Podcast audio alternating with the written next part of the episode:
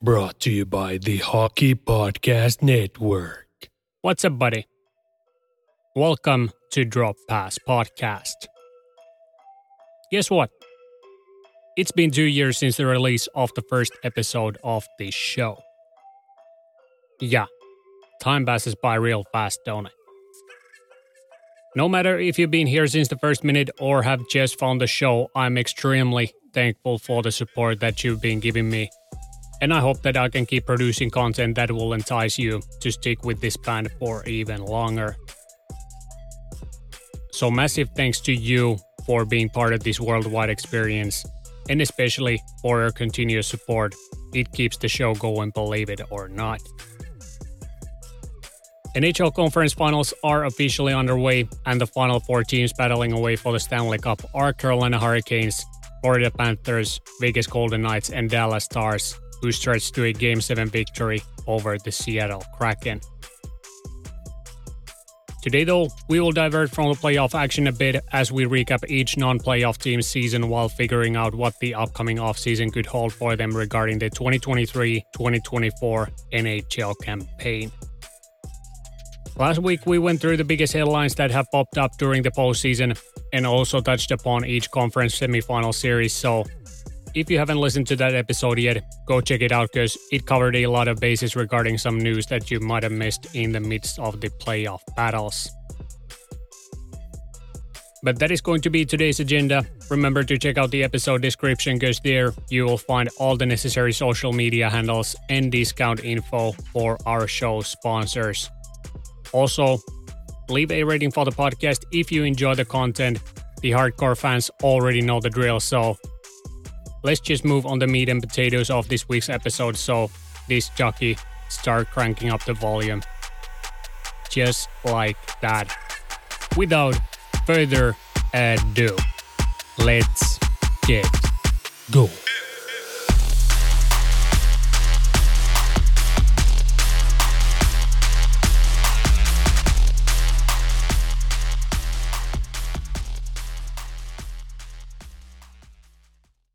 Okay, so off to a celebratory episode. Like I mentioned, just as the previous episode was released, the Vegas Golden Knights had won the Edmonton Oilers in six games. And because the episode was recorded on Sunday, that info didn't reach you. But uh, I guess at this point you were fully aware that the Conion McDrysaddles had been dumped from the postseason. Kraken as well gave their all in a seven game series against the Stars, but eventually Dallas's big dogs came up big for them and secured their fourth win of the series and moved on to the conference finals to face the Golden Knights. And now that we are in the top four, the only team from my bracket still kicking is the Stars, so it's safe to say that the bracket was buried a long time ago. And it pretty much started with the Devils Rangers series, but what can you do? Like, it's been laughable how bad my this year's bracket has been, and since we haven't seen that many big upsets in the playoffs in recent years, I thought that we had flipped over a some kind of a new chapter in the NHL where the top teams just bulldoze, for example, the wildcard teams, but that certainly hasn't been the case, although currently three out of four teams still hunting for the cup were placed either first or second in their division, so I guess it's somewhat still is the truth, but Florida is the anomaly in this bunch for sure. But like I said in the previous episode, I'm really excited for the conference finals because we have very even matchups, at least on paper, where in the East, two teams known for their heavy forecheck face up against each other. Whereas in the West, the remaining two teams have depth up to their ears and play a physical style of hockey. So there is a lot to like about these two remaining series. But that will be all for this week's playoff coverage. Like I said, next we will start to go over each non playoff team's 22 23 campaign while trying to highlight the possible bright spots and factors that led them missing the playoffs after 82 games. We're going to go team by team and start from the bottom of the standings, and we will only focus on teams that didn't see any playoff action this year, and later switch the spotlight to the teams that at least had a cup of coffee in the postseason. So first on the board is going to be the Anaheim Ducks, and once we've gone over their hilariously bad season, we will slowly start to make our way towards the so called top and end the episode with Calgary Flames, who were the last team eliminated from the playoff race. But just before we start diving in on the bottom feeders of this year's NHL campaign, we heard some big news coming out of Toronto following their playoff series loss to Florida Panthers. And I think that it needs some addressing given the magnitude of the headline itself. The core message was that Leafs GM Kyle Dubas wouldn't continue in his office beyond this year, and some could say straight out of the gates that this wasn't a surprise given that the team hasn't reached any major heights during his run, but uh, you gotta remember that he has led the Leafs to best regular season performances in their history, and he isn't the only one responsible for their failures. And one guy especially that should get some flack alongside him is their president of hockey ops, Brendan Shanahan who's been running their ship for almost 10 years now. I mentioned in the deadline episode that Dubas should at least earn some credit for his ability to figure out ways to strengthen the team ahead of the playoffs, and I still stand with that statement. And seemingly Shanahan thought the same way, but came to a different conclusion after Dubas's post-playoff press conference. And I gotta say that the way Shanahan brought those things up during the press conference and pretty much just threw Dubas under the bus was pretty classless in all honesty, especially now that we've come to learn that Shanny had been restricting Dubas pretty much every year and was still the one getting the most hate alongside their head coach, Sheldon Keefe.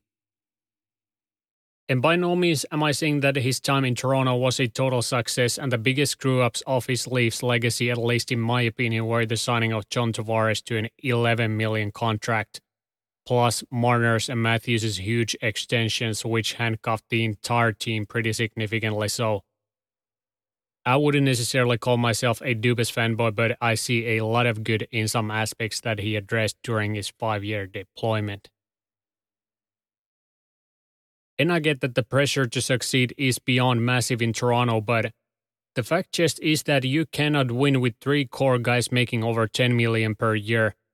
And now that Matthews' deal is coming up next year and Marner's no movement clause will kick in on July 1st, they have to make some swift movements on all fronts to figure out their heading for the next season because this ain't the strategy which will bring the cup to Toronto. And honestly, I really do think that this year marks the end of this core four and at least one of them will be gone by the July 1st. Once again, if you want a deep dive into this topic, I would strongly suggest checking out Steve Dangle's YouTube channel because you will simultaneously get entertainment and education. But the point that I'm trying to get to is that the Leafs big office will have their hands full for the next five to six weeks, and the team's outlook could be drastically different before they hit the ice for the first time in October 2023. So I get your anxiety, Leafs fans. Just try to stay calm and wait for any updates because that is the best thing you can do at this point. But that is going to be the only big news piece of this week's show. And next, we will start going through the non playoff teams. And the first team of the episode comes from California. So let's head there and see how Ducks 2022 2023 flight went exactly. So, Anaheim. How did you do this year? Well, I guess by all means that it could be calculated, we can safely say that their season was a total pancake from start to finish, since they only won 23 games in total this year, and on top of all else, were cocked in the draft lottery by the dominatrix Bettman himself. Even after a terrific tanking operation, they couldn't get their hands on a franchise changing center named Connor Bedard, but Adam Fantilli is a great, great consolation prize if that eases the pain in any way, shape, or form. And hands down, could have been a home run first overall pick in any other draft class, just like Jack Eichel in the 2015 enter draft. So that pretty much sums up their season. So, should we just move on? Well, even if you would like me to, I think we got to take a closer look at their performance before we move on to other teams. And at this point, I need to make it 100% clear that even though I joked about Bettman's statement about teams not tanking in the NHL, the real truth really is that players themselves do not want to tank. Go ask any NHL pro if they love to take it up the ass for six months, no speed, no lube, before another long off season. I can guarantee you that no one would say yes because their jobs and pride are on the line every year they suit up and start chasing the biscuit around the ice. Meanwhile, organizations who don't see a way to find the playoffs and are in the midst of a rebuild, or three, cheers Arizona, will build the team with a certain way that almost forces them to lose to other teams in the league and this way boost their odds to land a high draft pick in the upcoming NHL to draft. Because for the big hefes, this is a business after all, and you know as well as I do that in most cases the best teams are built through drafting, so why wouldn't a GM and most of the big cabinet decide to not sign top names in order to make sure that the team loses as much as possible and gets the best odds for the draft while filling up their cap space and not breaking any rules that the NHL has put out to prevent this kind of behavior. But as we just witnessed with the Yotes, there are still massive loopholes which enable teams to evade the cap rules. So if they would really like to cut this out, they would need to make massive changes to their policies. But that is topic for another day. And I'm sorry for this elongated speech related to tanking in the NHL. But after all, it's still the truth and tied to the top three of this year's draft. So, therefore, I think that it has its place in the segment, and now we can get back to Anaheim's regular season performance. So, on the roster front, we didn't see that many bright surprises, but obviously, Trevor Zegras being their top scorer with plus 65 points is a great sign. Plus, Troy Terry's 61 points in 70 games and Mason McTavish's 43 point rookie campaign brings some excitement for their fans, but uh, when the plus minus columns range from minus 8 to minus 29. You can tell straight to my face that the season was a success, plain and simple. John Gibson looked completely overwhelmed this year, and although I dogged him in one of the episodes, he had great games this year and probably proved to some teams that he still has it in him. And eventually, we could finally see him changing destination if all marks hold truth. Cam Fowler had himself a career year with one point short of the 50 mark, and Frankie Vatrano's 41 point total is something to build upon, but those are pretty much their big W's from this year's regular season. Lukas Dostal got 19 starts this year and posted decent .901 save percentage, so that will without a doubt bring some comfort for the Ducks fans if Gibson ends up leaving. And also, a couple of their top end prospects got their feet wet at the NHL level, so now they just have to hope and pray that they develop to extent they are expected to. So, all in all, it was a miserable year, especially since they were expected to take the next step this year results wise, even last year's showing. So, like I've said multiple times in this show, brighter days are ahead. So, now it's just a matter of time once the next generation of NHLers starts to break in and make noise in the bright lights for the Ducks. Then we head to Ohio, and if the year as a whole ended up being full of misery in Anaheim, same can be said about the Columbus representatives. They battled with injuries throughout the hockey season, and like Anaheim, were not expected to be this bad after snatching Johnny Hockey in the offseason. But injuries just killed their momentum early on, and they just couldn't get their play going at any point of the regular season which only led to 25 wins within the 82 game span. But even with some roster handicap, Gaudreau was able to prove that they can rely on his scoring prowess since in 80 games he was able to put up 74 points and beat the next guy on the chart by 22 points, who in fact ended up being Patrik Laine, who almost reached the point per game mark in 55 games. But if the Blue Jackets want to contend in the East, he needs to stay healthy. There's just no other way to look at it. And the truth just is that this team really missed Jack Werenski from their lineup because they barely had any defensemen who could get the puck out of their own zone consistently.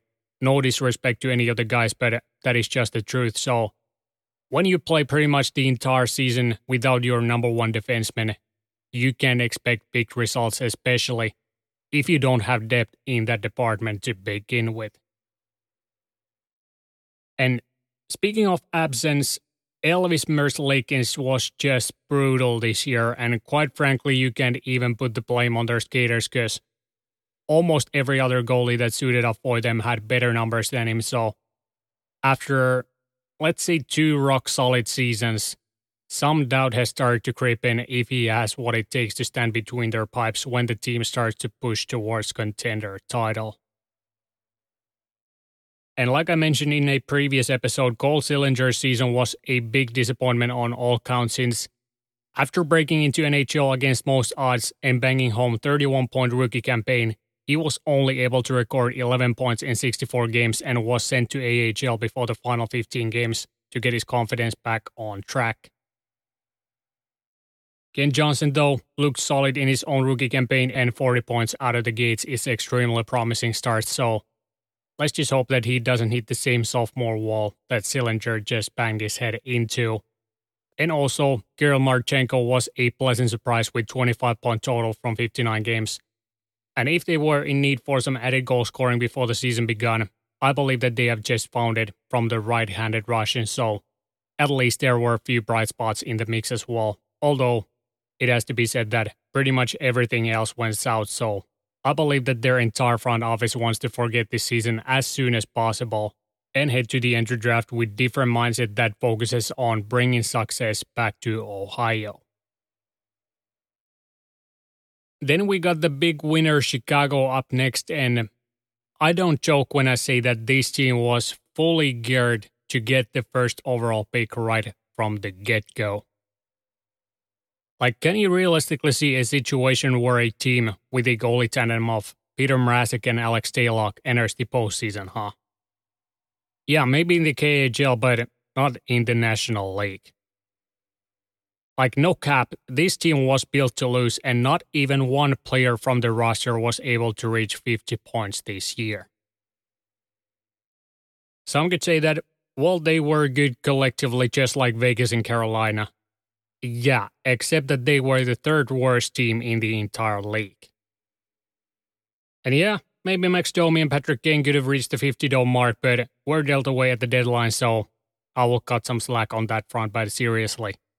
I'm surprised that they weren't right at the bottom of the standings when the regular season closed down. Like, they were so bad that it's even hard to find any bright spots from the roster, and I mean seriously. The only rhino sized plus on their scoreboard is Lukas Reichel's 15 points from 23 games. But other than that, all you can find is dash 30s across the field. You might add Taylor Raddysh's 37 points in 78 games to the positive column, and some youngsters like Wyatt Kaiser, Cole Guttman, and Ian Mitchell showed some promise, but it won't change that much in the wide spectrum. And honestly, their rebuild is just in the beginning stages, so we could be looking at two or three more years of this if they don't end up making big changes in the offseason after drafting Bedard first overall. Yes, that could certainly happen, but more so, I'm expecting them to add some veterans to their lineup to guide the young phenom on his NHL journey, but I wouldn't necessarily expect them changing much since they've got a young upcoming name surging up their ranks, so they don't want to tie themselves up to a situation where they have too many players in their places once they take their next steps towards the NHL. So, I don't have that much more to tell you about their 22 23 season. I was surprised by the fact how they were able to take that many wins this year and to even crush the Pens playoff hopes. So, I guess that could be seen as a W if you are a Hawks fan. But once more, Brighter days are ahead, and they start from the moment Bedard fits the red, black, and white original six uniform on him in June. Staying with the Western Conference, next up we got the San Jose Sharks, who found themselves from the second last place in the Pacific Division. Unlike few other teams already covered in today's episode, injuries didn't hurt their outcome as much, and rather, the team was just not competitive outside of their first line. Timo Meier got out of the burning building at the deadline, which was probably a relief for him, to be honest, given the rebuilding odds that the team is facing. But unlike Chicago, here we can find few bright spots that highlighted their season, which otherwise was anything but fireworks and champagne. Erik Karlsson went off and finished the year with 101 points, and if you are a devoted listener, you haven't had a chance to miss that fact, but it's really a big thing since there have been so few players that have actually achieved that milestone. So my hype is really adjusted. Alex Barabanov also kept increasing his numbers and finished the year with 47 points from 68 games, so just missed the 50 dots. And that is pretty much the end of success stories related to San Jose. Like before the season started, I looked at their roster and wondered where the offense was going to come from and thought that, well, maybe their first line could do some damage and keep them somewhat competitive. But after that, it was going to be either all defense or something in between grinding and trying. And exactly that ended up being what they got from their players this year. Couture, Hertl, Meier, Karlsson, and Barabanov were able to contribute offensively, but after those guys, the numbers drop from a cliff, and the team's sixth best scorer rises up amongst the mass with 33 points in 72 games. Combo of Reimer and Kähkönen were left on an island most nights thanks to San Jose's lackluster defensive core. And when your depth is built upon throwaway guys, I don't think you can expect any major results, and even more so, if your top scorer is a blue liner, you know your top line forwards haven't done their jobs or something has really gone badly. So, pretty much this bunch met the preseason expectations like many others on this list before them. Long rebuild is upon them, so Sharks fans can expect many years like this before they start to compete again. And the process could really ramp up this summer if they can get rid of Erik Karlsson's contract, which still seems utopistic to me despite the monster year he just had. Then we head back to East Coast, where next on the board is going to be the Montreal Canadiens. And due to their strong start, they didn't find themselves right from the bottom of the league, but just barely above it. Just like in Columbus, the team was really tortured by big injuries and pretty much at the halfway point when players started to fall to the IR like flies. Their performances began to sink, but before that, they were on a roll and were able to compete with most of the contending teams in the league. And although no one can say that 31 win season was a success, there certainly were some bright spots which bring more expectations for future, such as Cole Caufield's great scoring run and 36 point total from 46 games, Kirby Dach's surge from the depths of doubt, and Mike Matheson's plus 30 point season equipped with a positive plus minus column. And we might as well throw in the mix Jordan Harris's, Kaiden Guhle's, and Raphael Harvey Pinard's rookie performances, without forgetting Nick Suzuki's career high offensive total and Samuel Montembeault's emergence as a dependable 1B option on the next level. So, certainly, there is a lot to build around when looking into their next season, but by no means am I expecting them to compete next year since the rebuild is in progress and most of their young guns are just breaking into their lineup. So, the goal is to keep developing their game further and to add complementary pieces alongside them to maximize the results without sacrificing the future. Sean Farrell and Cole Hudson are really starting to impress even bigger crowds with their performances as well, so I can confidently say that I'm quite excited for the future based on the pre 2023 results and the prospects that are coming up the ranks. And the last thing I want to say about this team is that it would have been interesting to see how far they could have gone without those injuries because they really took many teams by surprise at the start. But at the same time, I'm not disappointed by the fact that they get to pick fifth overall and possibly attain another top end prospect to their already quite stacked pipeline. And then we arrive to the shit show itself called the Arizona Coyotes. And if you haven't kept up with the newest headlines regarding their situation, basically they had a complete arena set up ready to go in Tempe, but the city council ended up declining the whole deal. So now they are back to square one since the project already passed on voting, but the taxpayers said nay. And if they can't cut a deal somewhere else, the team could very well get relocated in a couple of years. But let's still keep our foot on the brake pedal before Mr. Bettman himself announces anything regarding this situation because we already got enough speculation surrounding this topic. But that is basically the headache they are currently battling with. But when it comes to their 22 23 regular season, I gotta say that I underestimated them prior to the start, and they were more competitive than what most of us would have probably expected. They got contributions from their young guns like Keller, Schmaltz, Maccelli, Crouse, Hayton, Välimäki, and Moser, so if the team ends up staying intact until next year, they will have good pieces in place going forward, but definitely the fact that Logan Cooley decided to stay in the NCAA for one more year hinders their odds at least to a certain extent. Dylan Guenther's 33 game stint plus WHL dominance brings lots of hope for their fan base, and thanks to another high draft pick, they have a chance to bolster their prospect front even more from its current state. In their crease, Karel Vejmelka stood on his head at times and because of his solid performances was on the headlines during the deadline period, so most likely teams will start calling for his availability again once the official offseason kicks off.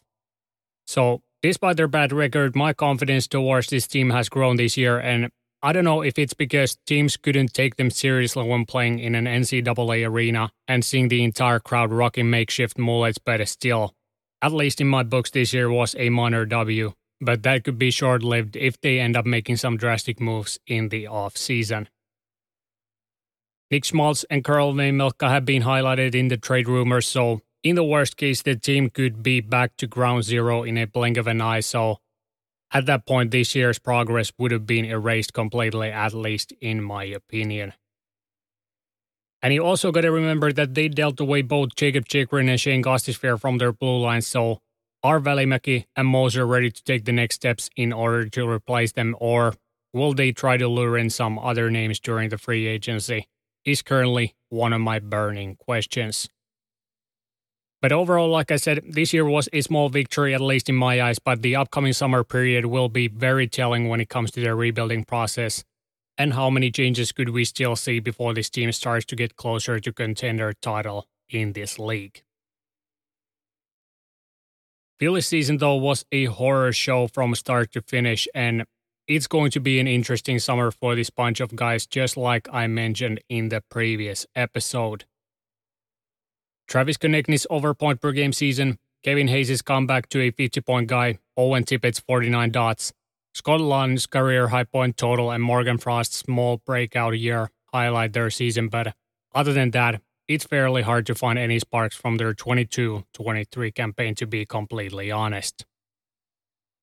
Ivan Provorov's downfall has been a major setback for the franchise's future outlook, and due to it, his name has started to appear more often on the trade rumors. Meanwhile, Rasmus Ristolainen's contract is looking worse and worse by the day, so say what you want about their organization, but those two guys are at the tip of the spear when it comes to possible changes within the organization.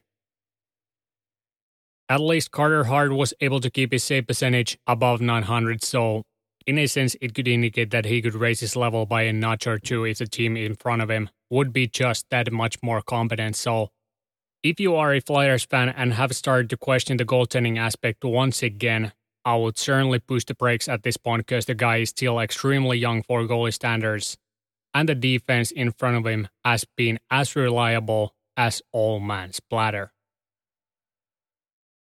Even Torch himself knew what type of a mountain he was facing when he was appointed as their head coach, so even if he would have rubbed the genie's lamp, I think even he couldn't have been able to work any magic regarding this team, so I think he certainly was the right guy for the job if they aimed for a similar outcome to Columbus's miracle of 2019. And probably the best thing for the franchise is the fact that JVR's 7 million contract will come off their books this summer, so that at least will open up some cap space to work with. But what their heading is going to be for next year will very much decide their offseason actions. There's no doubt about that. They got some promising names coming up their ranks, such as Tyson Foerster, Bobby Brink, Elliot Desnoyers, Emil Andrae, and Cam York, in addition to a couple of others. So, if Daniel Briere decides that it's finally time for a full blown rebuild, expect to see some of those names appearing on Wells Fargo Center's ice once the next puck drops in October. So, all in all, to conclude my points, the rough stretch is most likely going to continue in Philly, and the ride experience could get even worse for the fans if the team heads to a full rebuild. But another high draft pick could bring some light to their situation because last year's first rounder, Cutter Gauthier, is starting to look that much more ready for NHL ice. So, despite the fact that the team is heading to the eye of the storm, there are some glimmers of light in the distance. So, that is something the Flyers fans should start to lean on if the rumors become reality this off season. And just before we continue to DC, we have to hear a few words from our show sponsors, so sit tight. We will continue the regular season coverage after this short commercial break. Light the lamp during the hockey playoffs with DraftKings Sportsbook. Right now, new customers can make a $5 bet and score $150 in bonus bets instantly. You can always go with the underdogs, for example, Seattle Kraken or the Florida Panthers, or pick the favorites, Dallas or New Jersey, to make some money. Download the DraftKings Sportsbook app now and sign up with code THPN. New customers can make a $5 hockey playoff bet and score $150 in bonus bets instantly. That's code THPN only at DraftKings Sportsbook. Gambling problem? Call 1 800 Gambler in Massachusetts. Call 800 327 5050 or visit gamblinghelpline ma.org. In New York, call 877 8 HOPE NY or text HOPE NY 467 369 in Kansas, call 1 800 522 4700. On behalf of Boot Hill Casino and Resort, 21 plus in most eligible states, but age varies by jurisdiction. Eligibility restrictions apply. See show notes for offer details. See DraftKings.com slash sportsbook for details and state-specific responsible gambling resources. Let's face it, with coffee starting at $5, and your bank account somehow always depleting, we are officially entering a dupe session. Most products do the same thing but are priced differently solely based on the brand name, so a good duplicate or dupe is crucial for getting the highest quality at the best price. And one dupe you definitely shouldn't sleep on is Raycon wireless earbuds. Raycon is premium audio at the perfect price point, so you can listen to what you want, when you want, without breaking the bank. Raycon's mission is to prove you that you shouldn't have to pay an arm and a leg for quality sound and essential smart tech listening features. You can get a pair and a spare and still pay less than you would with some of those other more big name tech brands out there. Raycon knows that in this economy, every purchase needs to be perfect. They offer buy now, pay later options, and right now you can pay as low as $18 at checkout. They have an easy and free return guarantee. They offer 2 years of product protection insurance for just a few bucks. They offer free domestic shipping and flat fee international shipping. Plus, they have over 50,000 5-star reviews. Their headphones have noise isolation that perfectly suppresses the sound of your annoying neighbor who is drilling a hole on his wall chest as you are listening to this episode. Everyday earbuds also have 8 hours of playtime, so it doesn't even matter if the neighbor keeps drilling holes because you get the battery to face it. And also, their headphones are water and sweat resistant, so if you're like me and like to spend time in fresh spring air, and happen to live somewhere where you are bound to get drenched, for example, Vancouver, Great Britain, or the Nordics, I would suggest you pick up a pair of these because they have what it takes to take on that challenge. Go to buyraycon.com slash THPN today to get 15% off your Raycon order. That is buy, B-U-Y, Raycon, R-A-Y-C-O-N dot com slash THPN to score 15% off. Buy raycon.com slash THPN. Next, we head to U.S. capital Washington, where facelifting operation is in full effect. Orlov, Hathaway, Johansson, Eller, and Gustafsson are now gone. And if rumors are correct, few others could see themselves in different uniforms when the next NHL season kicks off again. Trade rumors surrounding Kuznetsov have once again emerged as the offseason gets closer, and now even Tom Wilson's name has appeared on the board, so there could be a few intriguing pieces on offer for other teams this summer if they are looking to wheel and deal maybe already around the NHL entry draft.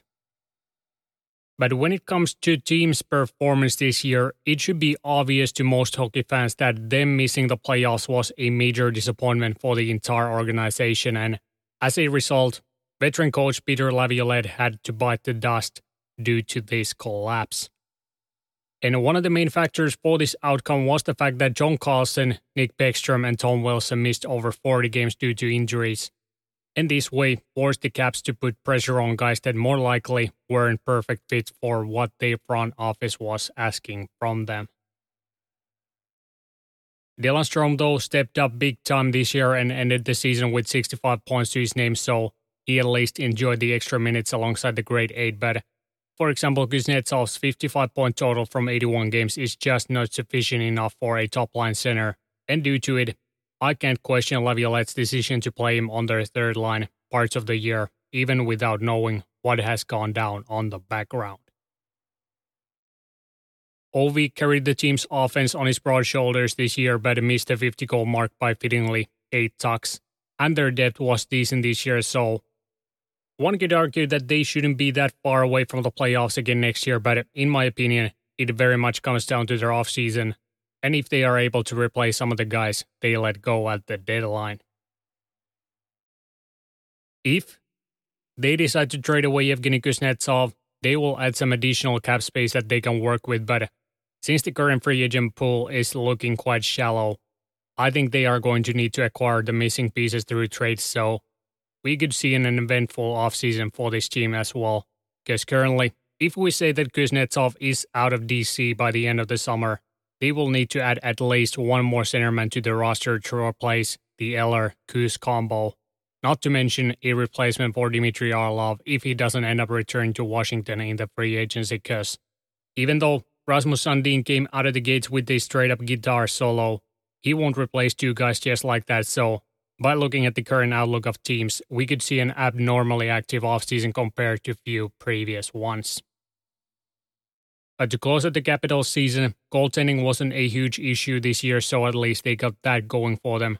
Their top guns need to stay healthy in order for them to fight for available playoff spots next year, because the news is slowly getting tighter and tighter given the current trend curves of few East Coast teams such as Buffalo and Detroit, who will get the spotlight in just a moment. And they still got Ovi chasing the all time scoring record, so until then, I think no one can expect them to be anything but a playoff contender, just like their close rival, Pittsburgh Penguins. So keep your eyes on this team because we may see a few big changes this summer. And the funny thing is that they most likely won't be the only one activating once the offseason kicks off officially. Detroit is up next, whose season went pretty much like I expected, so close to playoff spots, but not close enough to find themselves from the postseason itself. Dylan Larkin earned his big paycheck and deservedly so because the captain notched 79 points in 80 games. But after him, we see quite a massive drop off in the points department, so there's still some work left to be done before they can be seen as a serious contender in the challenging Eastern Conference. They also ended up selling at the deadline, which alleviates some cap space for future moves, but given Yzerman's track record, I would assume that he would want to keep developing his young stars for their future roles rather than go deep sea fishing in the offseason, but who knows? Guess there are some intriguing names on the market, and most likely, most of them will come with a discount because of the current state of the trade market. Detroit has the tools to make some drastic changes to the roster, and some fans probably start to hyperventilate already given the sophomore slumps of both Raymond and Seider, but let me tell you about it. Do not panic. This is part of the ride, and you still got guys like Edvinsson, Kasper, Söderblom, Wallinder, and a few others, so there really isn't reason to panic here. And I would even go as far as say that if Raymond and Seider can bounce back to their elite level next year, they end up acquiring one more name to their top six or possibly to their blue line, and Husso keeps his level in net. This team could be pretty close to a playoff spot because the depth was there already this year. So, in a perfect situation, that could be possible, but it's still too early to tell because we don't know what kind of aces Yzerman has up in his sleeves when heading to the off season. Jake Walman's small breakout was nice to see, but just like I said in one of the previous episodes, I'm pretty sure that Zadina's time in Detroit is quickly coming to its end because this was another disappointing year for him, and they got a boatload of other young guns coming up. So I just can't see an outcome where he keeps his place within the organization, given his high draft status and, at best, mediocre results from his first four years in the big leagues. And please don't even get me started with Ben Chiarot because he was a total traffic cone this year and makes me question his acquisition even more. And I believe that many Wings fans have already lost some of their toupees because of his presence on their blue line. Jonatan Berggren's rookie season was convincing as well, so I believe that his role will only keep increasing from this point on. But the game is pretty wide open for them heading to the next season. This year was a filler year in a sense that probably their front office knew that they were not going to compete yet against the best of the best and thus made the smart decision to sell at the deadline rather than make some drastic changes to their roster and possibly give up some draft capital. So, in a sense, you could see this year as a small win because the team ended up meeting the expectations many set for them before the season started. Of course, if you forget Raymond's and Seider's sophomore slumps, so Getting a top 10 selection after this kind of a year will most likely bring lots of joy for their head honchos and keep them optimistic when heading for another off season. Same cannot be said about St. Louis Blues though, since the team really got bent over backwards this year and ended up missing the playoffs by a large margin. This resulted in a small scale retool which saw Tarasenko, O'Reilly, Acciari, Barbashev and Mikkola leaving the team. In exchange for Sammy Blais, Jakub Vrana, and Kasperi Kapanen, who both had strong starts with their new team. The team was extremely streaky this year, and it seemed like they couldn't get hold of their game at any given point, not to mention the few brain cramp shows provided by Jordan Binnington, so the next offseason will be a big one for them as well if they aim to find themselves from the playoff picture once again after one year absence. Both Jordan Kyrou and Robert Thomas had rocky starts to their season, but were eventually able to climb back closer to the point per game average. While Pavel Buchnevich had himself another plus 65 point season, so certainly they are not in need for a full blown rebuild, but more so in a situation to find complementary pieces for these guys who will lead their team for the foreseeable future, which will replace the old guard of Tarasenko and O'Reilly. Justin Faulk ended up being their workhorse on the blue line and in the end was rewarded for his efforts with a career high point total. But if they aim to challenge the top teams in the West next year, Colton Parayko and Torey Krug need to be better. There's no way around it and they might have to shop for a goalie because their current one is more keen on causing havoc on the ice than stopping pucks, and Thomas Greiss is washed, so they definitely got some work to do if that wasn't obvious already. The sample size for both Vrana and Kapanen is still way too small to draw any conclusions from their progress because, for example, Matthew Joseph was almost a point per game since his trade to Ottawa, and this year he couldn't even reach 20 points, so their point total should certainly boost their confidence, but a full regular season is a totally different scenario. So we will check up on them later on next year and see if that productivity has translated to a brand new hockey season. But just like I mentioned in the season previews, this team had stayed pretty much the same since their recent cup run, and therefore it was expected that they would be amongst the top teams of the West at the end of the regular season. But Inconsistent play, in addition to horrific goaltending, led them to this situation. So we'll see where they will take this carousel before the next season rolls around. And by the way, Mr. Armstrong and Berube, please let Joel Hofer be our backup because he will be our next starter. Thank you.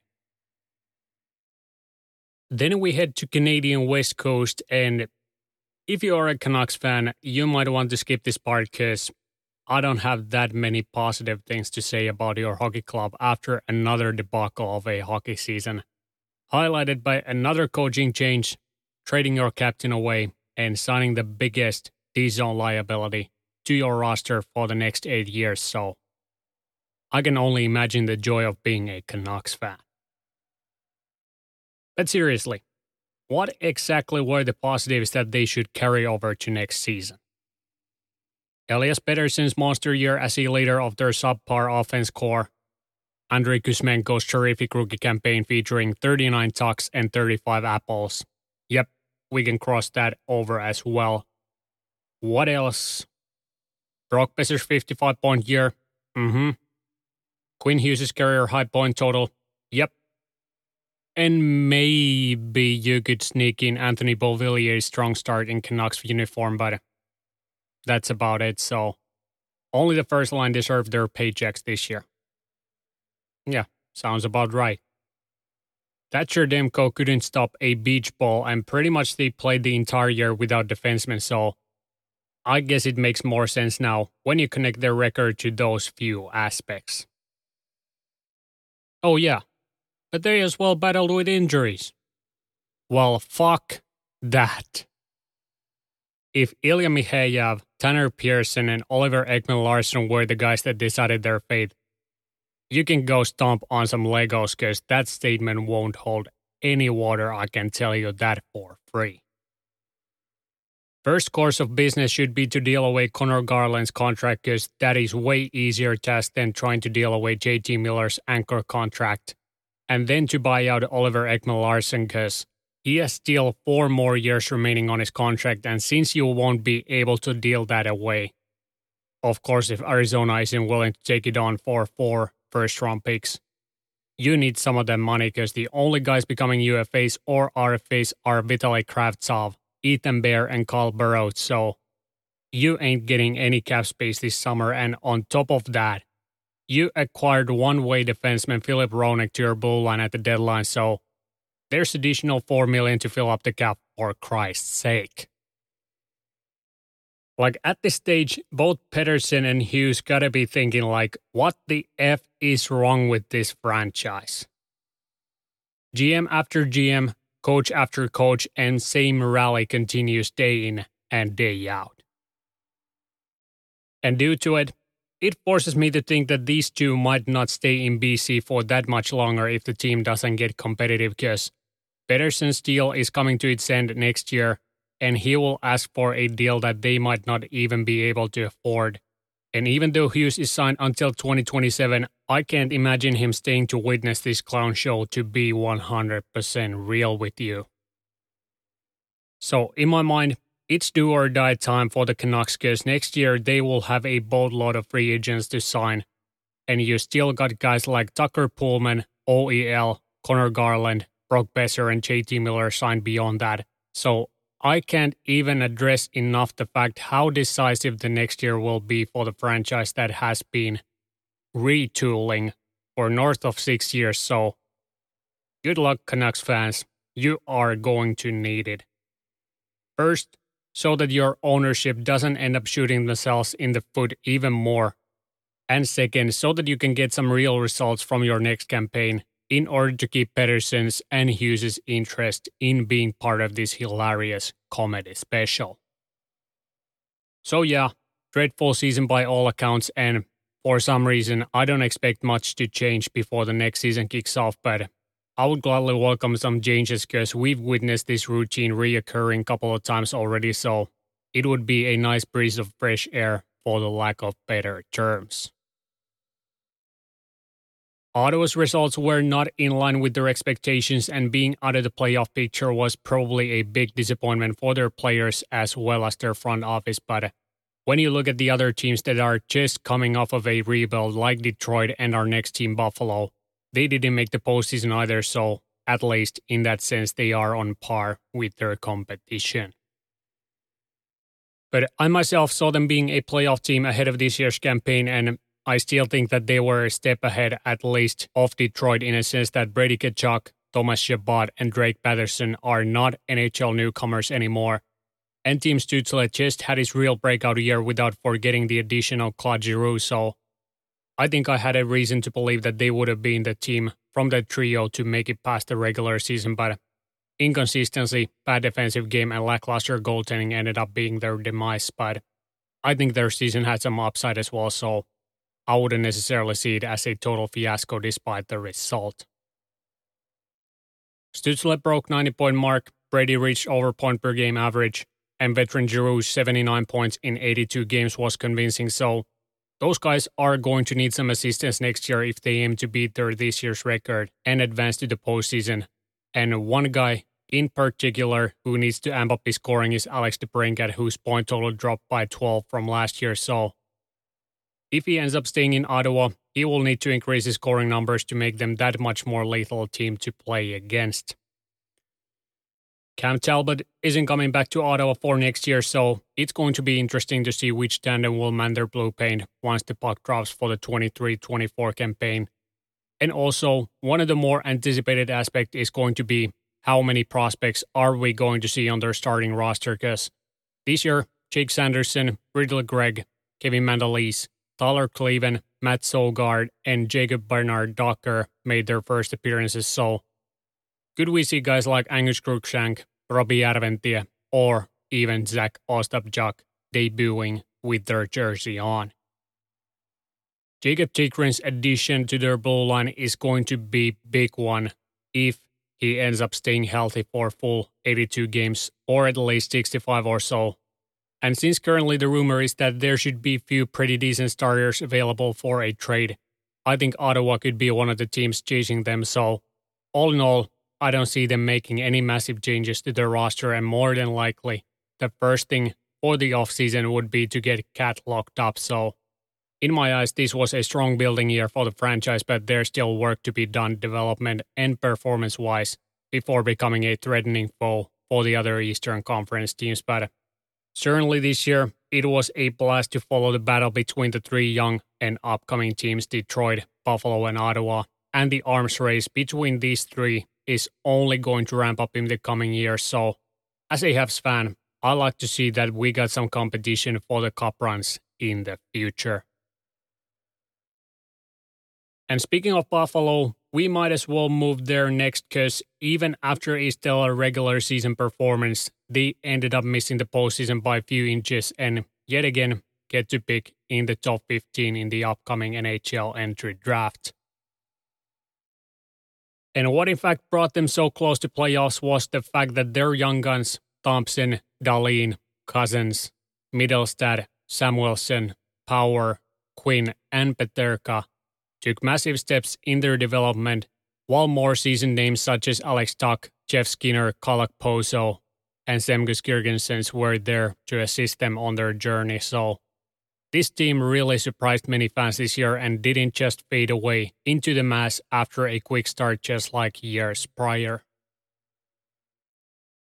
Also, at this point, it's common knowledge that Tage Thompson is a superstar in this league since he ended up missing the 100 point mark by just six points and was three goals away from becoming a 50 goal guy. So I think their first line center problem is now solved for years to come. And once he breaks that three number mark, he will become one of the biggest deals contract wise in the league. And probably the closest guy I could compare him to would be Leon Draisaitl, given his laughable current deal. So, although they aren't necessarily neck and neck production wise, you get the point that I'm trying to make here. Rasmus Dahlin was also on over point per game pace for most of the year before his injury, and after that, his production took a small hit. But 73 point total from 78 games is still extremely respectable. And you can't just pass by Dylan Cozens' 68 dots and Casey Mittelstadt's 59, which are right up there with most of the second liners of the league. And on top of all else, Owen Power's 35 point rookie campaign added to Jack Quinn's 37 and Peterka's 32 only ramps up the hype around this franchise. And just before you Sabres fans start to leak in your pants, I got another juicy D coming for you. Are you ready? It's the big D himself, Devon Levi, straight out of Montreal, Quebec, and his massive 6 foot 183 centimeter frame. Notice the sarcasm here.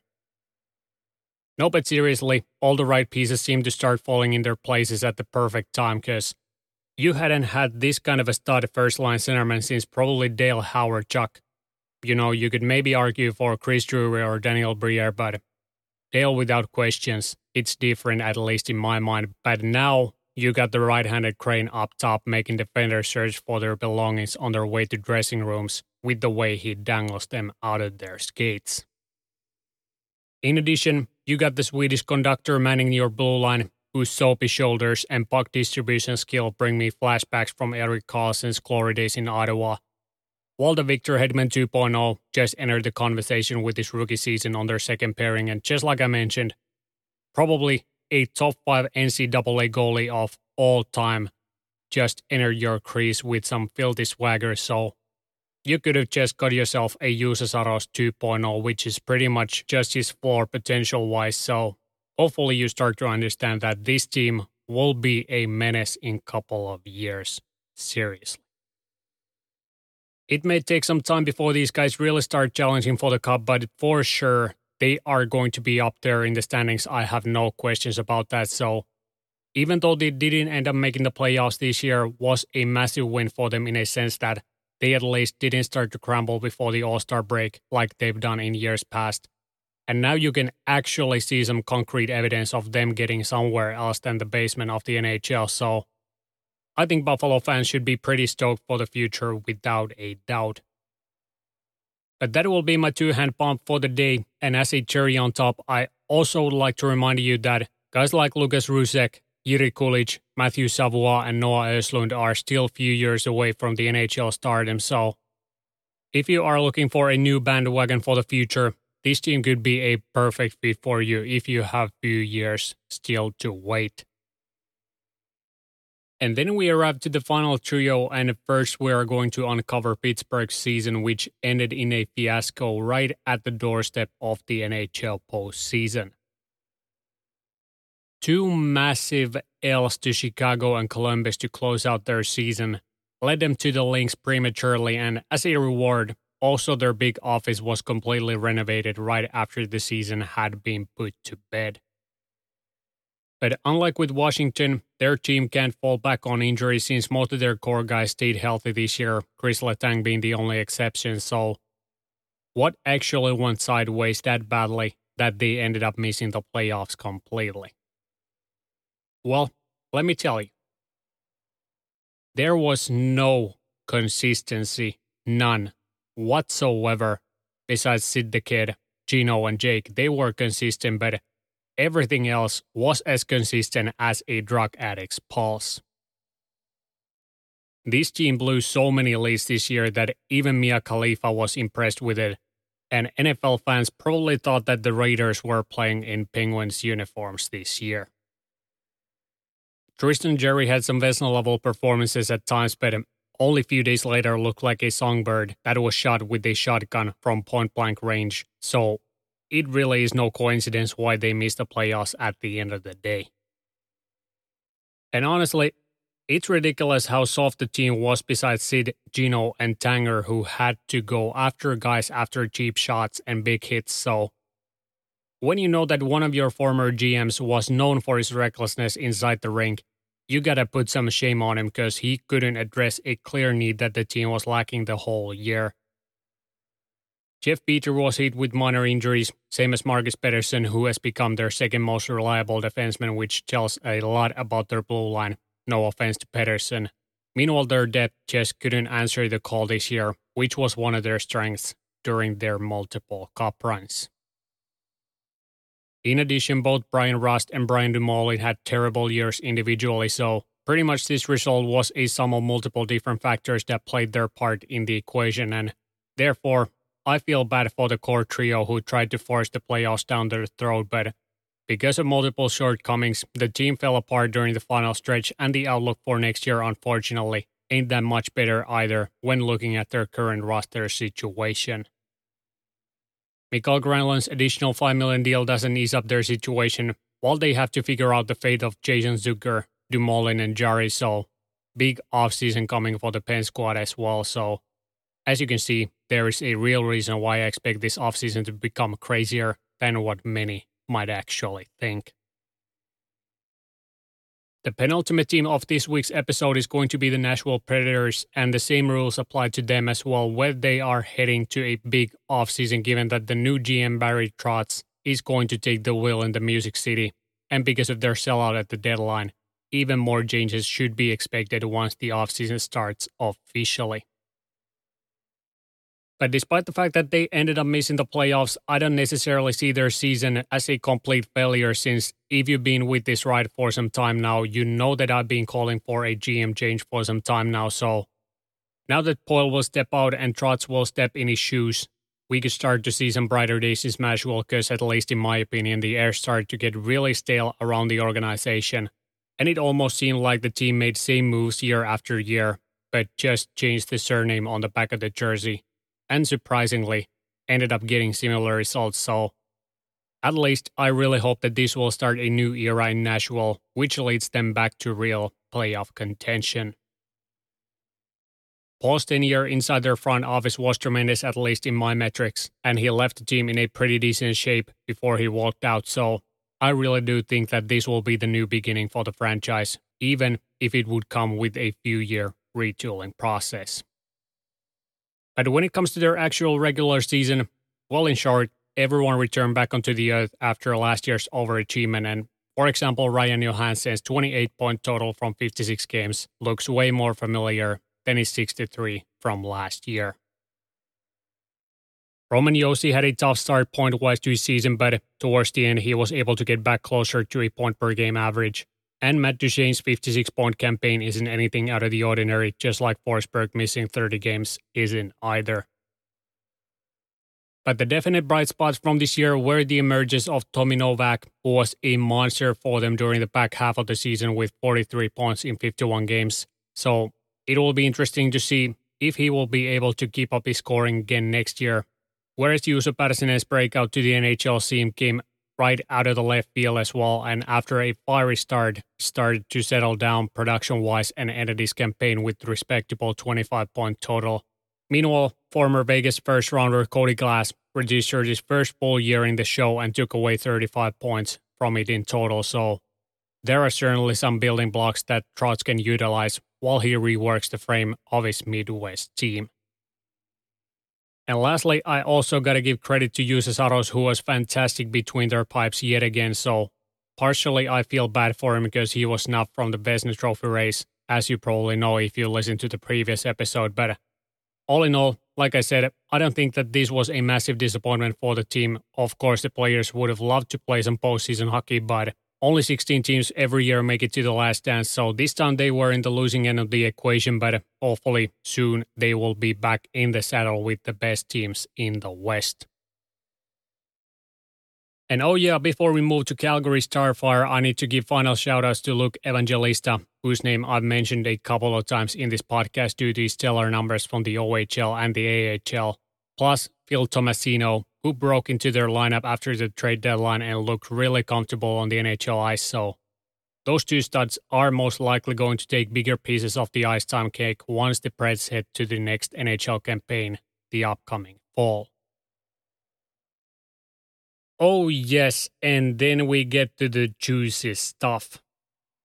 Calgary Flames will be the final team featured in our today's episode, and if you, my friend, are expecting some kind of rosy lullaby from me at this stage, you couldn't be more wrong because they are going to get the same treatment as the Canucks did just moments ago. And like, where would I even begin? Well, it's easy to retract my steps to the preseason and start from there because if you can recall, I mentioned that sometimes new players take time to adjust to new organizations and their structures. And unfortunately, the process is still going on with Kadri, Weegar, and Huberdeau. So, best you Flames fans can do is to hope that they are done with this, whatever this phase is, by the end of the summer. Because once the puck drops again in October, those guys are really needed if they want to avoid similar outcome come the next season. And yeah, I do remember that I was also the down one expecting them to make the playoffs, but this is the outcome when you can't win one goal games and end up losing in overtime or shootout. Like, can you imagine that they lost 17? Yes, 17 games in the overtime or in the shootout and 30 one goal games with that manpower. Pretty tough go, am I right? Well, if that was rough to think about, just imagine scoring 115 points last year and dropping to 55 this year. Yeah, 60 point difference with my math. And that is the NHL's current point drop record, owned by Jonathan Huberdeau, who seemed to be a lock for 100 points per season after partnering up with Sasha Barkov in Florida.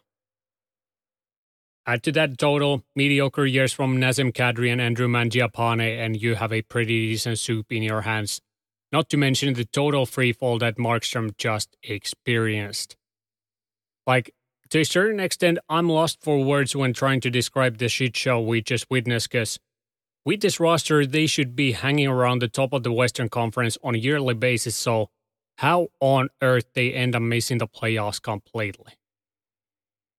Well, if you want the specifics, go to episode 71 because from there you will find a full breakdown of the events that occurred just prior to the official postseason.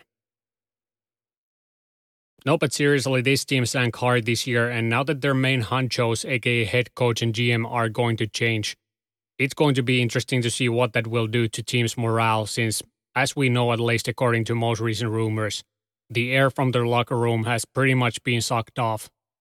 And don't even think about taking that out of context. So, for example, could we see a major bounce back season from Huberdeau now that he most likely gets to play more freely and doesn't have to grind alongside, for example, Milan Lucic on the wrong win off their third line? Add to that possible trades that they will conduct, and we got a pretty spicy offseason coming up for them as well. And one of the names highlighted on the trade market recently has been Noah Hanifin, so I think you could fetch a pretty decent return for his services. But uh, before that, though, I would imagine that the new GM at least will be hired, and once that puzzle has been solved, next on the line is going to be the man behind the bench. So, not only is their situation going to be interesting on the player front, but also on the management side, and therefore, I'm intrigued to see what the heading is going to be for this franchise that has gone through lots of rough patches as of late. But with that, we are done so with our this week's show. Like I mentioned, I'm expecting pretty hectic offseason this time around, despite the fact that current free agent pool is shallow at best. So I think that we will have quite a few topics to cover this summer. So make sure you tune in each time to hear where we are on the NHL's yearly drama curve. Thank you so much for stopping by. Check out the media handles, plus the sponsor discounts from the description, and leave a rating for the podcast while you go browsing for any previous episodes that you might have missed before. I hope you enjoyed. Make sure to enjoy some playoff hockey while you still can, and more than anything, have an awesome week, you beauty. Stay tuned, stay safe. Until next time, alright.